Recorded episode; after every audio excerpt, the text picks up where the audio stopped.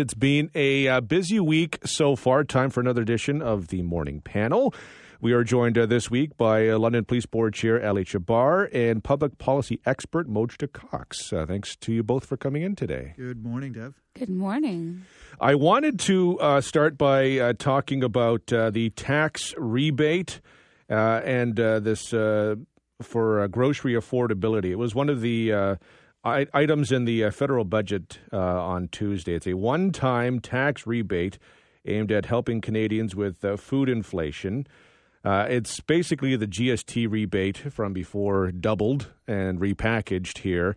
It's expected to deliver $467 directly to a family of four, $234 to a single Canadian without kids, so that's me, and uh, $225 to the average senior but the government's not going to check if it's going to go directly to groceries. So, I mean, I, I, don't know what you do for for grocery, you know, food inflation because inflation has been going down. It's still higher, but food inflation has been going up for a lot of people making ends meet. It's it's it's huge. Uh, a lot of people are going to food banks. Uh, the spring food bank uh, food drive starts today. Uh, Mojdeh, just for you, like um, is this going to help? Is is this going to how do we how do we address food inflation here? This is an excellent question, and although I have to say, every little bit of support at this moment will count for families who are struggling. So I remember a time when an announcement like this would really impact my life and immediate needs, including whatever it was assigned for. So if this is assigned for food I have to say, most people in desperate times, calls for desperate measures, will apply that to their daily, you know, food expenses. But if you look at the numbers, is it going to go that far? We're really not tackling this. It's like we're skirting around the issue. We're not tackling the issue of food insecurity and access to food, affordable food, in in the right way. This will help, but is it going to go a long way? Ali, like I have a family of six do you remember what your grocery bill was the last time you went to the store? Yeah. Whoever in your family yeah. does this, four hundred or two hundred. How would that? How would that contribute to your long term lifestyle? Like, yeah, hundred percent. I I've I feel it. I know. Um, yeah, when you go into your grocery shopping and you say, "My goodness, the cost of this!" Like there is, there's quite literally not a single item where you're where you're looking and say, I remember paying even last year. It was you know uh, from buying some lettuce. Lettuce was the one thing that I remember jumping out at me, going, you know, couple heads of romaine lettuce, it's like my goodness, it's eight dollars now. I remember last year was like two dollars, right? So, um, yeah. It, it, so, just to kind of further expand on what Mojdeh was saying, is it is it better than nothing? Yeah, it's better than nothing, right? Or, um, so when there's a G, uh, you're right, it's a repackaged GST uh, right. rebate. rebate. That's yeah. what it is, right? I mean, you can call it the grocery grocery rebate. I think is what the federal government is trying to say, right? But that's that's that's a repackaging of it. Yes, they've doubled it, right? But when you're talking about 467 for a family or $200 or $250 for, for an individual, yes, it's better. It's good in the sense that it's better than zero, but I think it's a drop in the bucket of, uh, and it's also only one micro aspect of a macro problem, right? Well, to that point, and to what you said earlier, Mojdeh, I mean, with uh, food insecurity, we saw during the pandemic when the schools closed, there were a lot of children who, you know, that was their one reliable meal a day in right. some cases. Right. And so the pandemic ex- didn't create, but it exacerbated pr- issues we've seen in communities like London, but others, where we do have food insecurity. Mm-hmm. And I wonder now, as we exit the pandemic, we're not out of it, but we're essentially, you know, unofficially we're out of it. Mm-hmm. If we've learned anything from all of this eh, when we move forward, because it doesn't feel as though we have, and we can say that for food and on other issues, but in this case for food. Absolutely. And see, we need to understand that food insecurity is more fundamentally an issue um, of income security. So, yes, we want to provide these supplements, but we can look at things like our social programs, EI, ODSP, all of these programs can be elevated and must be right now, considering what kind of affordability crisis we're facing. School food programs is another one and then just really increasing access and understanding of healthy local grown food. Right now, we we are going to have a real deep crisis with food insecurity, regardless of, I think, any uh, income level. When we don't grow our own food and we don't keep our food locally to stay here, and and you know, I think this is a really complex issue for me, I think that we have to think about. I, am curious what Mr. Weston, Galen Weston, and the the corporate elites in, in in the food industry are thinking right now when we're doling out 400 or 200 dollars to people who are really struggling. My spouse and I do this activity, you know, weekly where we go to the grocery store and we point at items and we talk about what they used to be priced mm-hmm. at. Mm-hmm. And and and really deeply we're concerned about how people are managing to to get by because our families just cadence yeah. around spending has has changed so drastically that even our adjustment has been hard. Like my family was hit by sudden job loss this year, and if so, I I you know I understand what it will look like for a supplement like this to come into our household. However, you know I, I really do wish that the government would stop skirting around the issue and governments of the past it's not just this government stop skirting around the issue and tackle what is what we can tackle school food programs increase people's understanding of what it means to grow food locally so we can support that I, I wonder if this leads to a conversation about basic income. I mean, we've uh, that's been one that's been around that can help, in not just for food in a lot of different areas. I, that uh, that wasn't where I was planning to go with this, but as we've been talking, kind of popped in my head in terms of just uh, helping in different ways. Yeah, it, it definitely definitely requires a multifaceted approach, right? There isn't there isn't a one size or one simple solution, right? Because there's there's inflationary realities, and then you're talking about economic growth, right? And then you're also talking about, uh, to Mojdeh's point, um, this issue when we're dealing with food insecurity or food prices, sometimes there's issues that only impact a segment of the population. Sometimes if we're talking about, I don't know, housing, uh, uh, prices going up, well, okay, maybe that impacts half the population. If we're talking about other things, there's like, but the cost of food or the price of food quite literally impacts everybody. There's maybe a small subset of society that are doing so well and they're so financially comfortable that really it doesn't matter uh, when gas prices go up or when food prices go up. But for the vast, vast, vast majority of us, um, that's a like it's a necessity. And so uh, it has this. So if you're a senior living on a fixed income and your grocery bills are going up, even you know incrementally, that has a disproportionate impact on your ability. If you're, uh, to, to Mojdeh's point, if you're a family or an individual who may have lost their job and there's that little buffer period where you're like, okay, how am I going to get by? But the cost of food, right?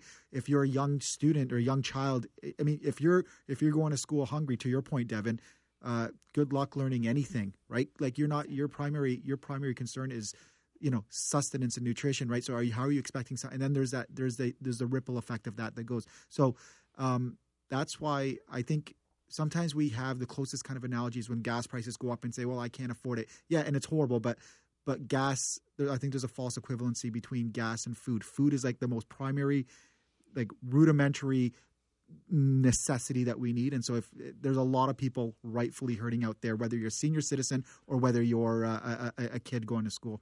This is uh, the morning show, and this is uh, the morning panel. Uh, joined this morning by Mojdeh Cox and Ali uh, Chahbar. We were just talking about food inflation and the various ways.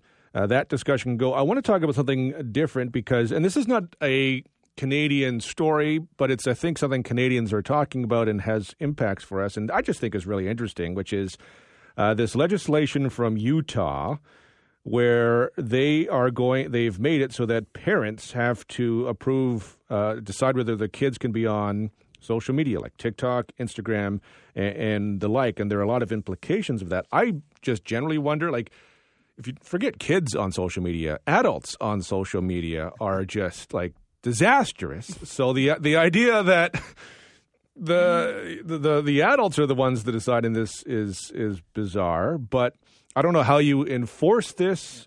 Uh, what we think about this, uh, Ali? Why don't you start? Yeah, it's not even a theoretical thing for me. I have a, I have three little kids at home. I have a ten year old, a seven year old, and a four year old. And the ten year old's already come to me and she's starting to plant the seed, saying, "Hey, Baba, uh, one of my friends got a cell phone. Can I?" And I said, "Yeah, talk to me when you get to university, right?" But uh, but yeah, but it, my wife and I have now had to begin to contemplate saying, okay, uh, there's the entire social online reality, and then how do you as parent, how do we as parents uh, um, uh, mitigate against those? So you want to provide access, and obviously, you know, healthy access to the to online, whether it's you know social media platforms or just the internet in general, which which she already trust me, they already have it. But how do you as parents provide that oversight for your kids to make sure that they're not um, straying into corners of the internet that they shouldn't be. Or, or we we saw even recently in London a couple weeks ago where I think there was an 11 year old girl that was uh, um, missing and, and, and had contact with somebody on the internet, and they found her uh, in Toronto. Uh,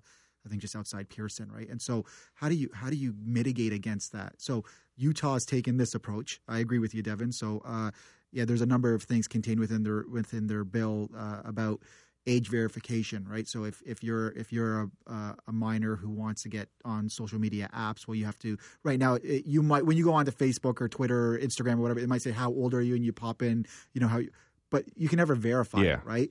They've actually had this requirement where it's like you have to verify your age, right? Are there ways around that? Yeah, there's a lot of ways around that, right? But at least it's one it's one measure. There's a few things. I don't know. I guess my point is this: some of the things that they're suggesting make sense to me, but how do you actually enforce uh, those things? And kids are crafty; they'll get around that stuff real quick. One thing I'll just say before we turn over to, to Mojdeh, like with the age, age verification, one of the things I've seen security people talk about is now you're also giving like a social media company, like here's the Oh, yeah. biometric data of your 11 year old child Right. that we're now confirming, and so there's more, and, and there's more data, not necessarily less, and so the the security implications may not be as clear cut as people think. But, but we can trust social media companies, Oh, yeah, right? course. Like fully with our personal data. That's not that's not an issue at all, right? Are you okay? They'll never do I anything need to wrong check your with it. temperature, Yeah, Ali. I yeah, think yeah. that's, Exactly. that that was definitely meant tongue in cheek. Yeah, I take for that. sure. Yeah, I, I take that. I take that. You know, I the real question is should the government be even sort of reaching into households in this way? Um, I I am concerned on a couple of fronts. First of all, this is really not un- enforceable. The onus should be on the platforms to protect uh, their own credibility and their own liability to community and and protect children. Um, I am also a mom, and I have a variety of ages. And, and in our household, thanks for sharing what you do. In our household, it's our social media accounts until we know that our child is at a uh, has the emotional intelligence and the the discipline to regulate themselves online. And that's I, I would imagine would be different with every child. And we have we went through it and I won't out my oldest who, who's in university probably listening now. But you know we went through a, a, a sort of a process with him. All that to say is I'm uncomfortable with the government reaching into households this way. First of all parents don't have some parents don't have the capacity the knowledge themselves nor the time or the care to to enforce something like this at home. In which case, if they were, then we wouldn't need such laws. Um, secondly, I I um, I'm really concerned about abusive caregivers who may take really this would harm children even more. Um, there's different scenarios where I I just think that depending on the age of the child, that it could be a considered an invasion of privacy. I'm talking about later teens, high school time um, because at that time it was still our social media account in my house. Um, I don't know if my son remembers this, but it was still our social media account. That's our Instagram. It's in his handle. It's ours. I pop in, I see, I control what I what I need to comment on. I will. I will not communicate on his behalf, but I would check things out. I'm scoping the scene out. It's our it's our joint account this is this is i think what we need to do is provide resources and tools and more education and empower school systems. And i know that the boards are really locally at least doing a great job in trying to educate children because my kids report back what they're learning on top of what we talk to them at home. This is kind of scary. I don't want the government reaching into my household and telling me this. I i, I think it's sound to say that small children should be protected on social media It's it's very different from what we're talking here, but France had a, a law that they were talking recently about uh, banning parents from posting pictures of their children online. Which again, I don't know how you enforce these these in terms of like if so. uh, I don't think, which is just say we don't need to get into that. We don't have the time. But I don't know if we fully understand uh, social media, like governments understand that governments always seem to be so slow behind this that Right. I don't know if gov- like, to your point, uh, I don't know if government is the the right vehicle to be Well, moderating this. You know, and that, and that's the thing. If government doesn't understand, and parents are struggling with it, how do we expect the little young youngsters who don't have they haven't fully developed their cognitive faculties to fully understand the grasp of what this is, right? And so, to Moji, we do the same thing with our ten year old at home. My wife has it's. I think she has like a messenger account, but my wife literally sees every message that comes in, and she's not weighing in, but she just wants to keep an eye on it. And I think that's prudent parenting, right? And so, um, But if you're saying to to kids that are eight or nine or ten or eleven or twelve years old, um, here you go, you have uninhibited full access to social media or to the internet, right? You, they don't have the faculties, they don't have the cognitive ability to fully understand um, uh, the platform itself, but also the threats that lurk out there, right? Adults don't have No. the, the ability to understand it. So we as a society have said there's benchmarks, right? Like you, we as a society have said, all right, in order to drive a vehicle, you need to be 16 years old, right? Because you don't have the requisite ability to to do that. In order to vote, to have the actual faculties to vote, you need to be 18 years old. But hey, you want to get on Instagram at 12 years old, and, right? So go Eight. for it, right? Go right? for it. It's you can't vote till you're 18, but go ahead when you're 12 on. Instagram, right? So uh, we, there needs to be some oversight of this, right? I think the onus should be on the corporations. These are the companies. They're setting up their platforms. They should consider the liability and risk and care about their communities enough to not leave room for such vile behavior on social media, in my opinion. It's a good point to end the conversation. Time flies. I appreciate you both coming in today. Thank you very much. I just got to say happy birthday to my wife. She's, Oh, uh, I'm not going to say how old she is, but happy birthday, Rasha. And opening day, birthday. two good, two big days. All right, there you go. Uh, so we uh, thank uh, both uh, Mojdeh Cox and Ali Chahbar for coming.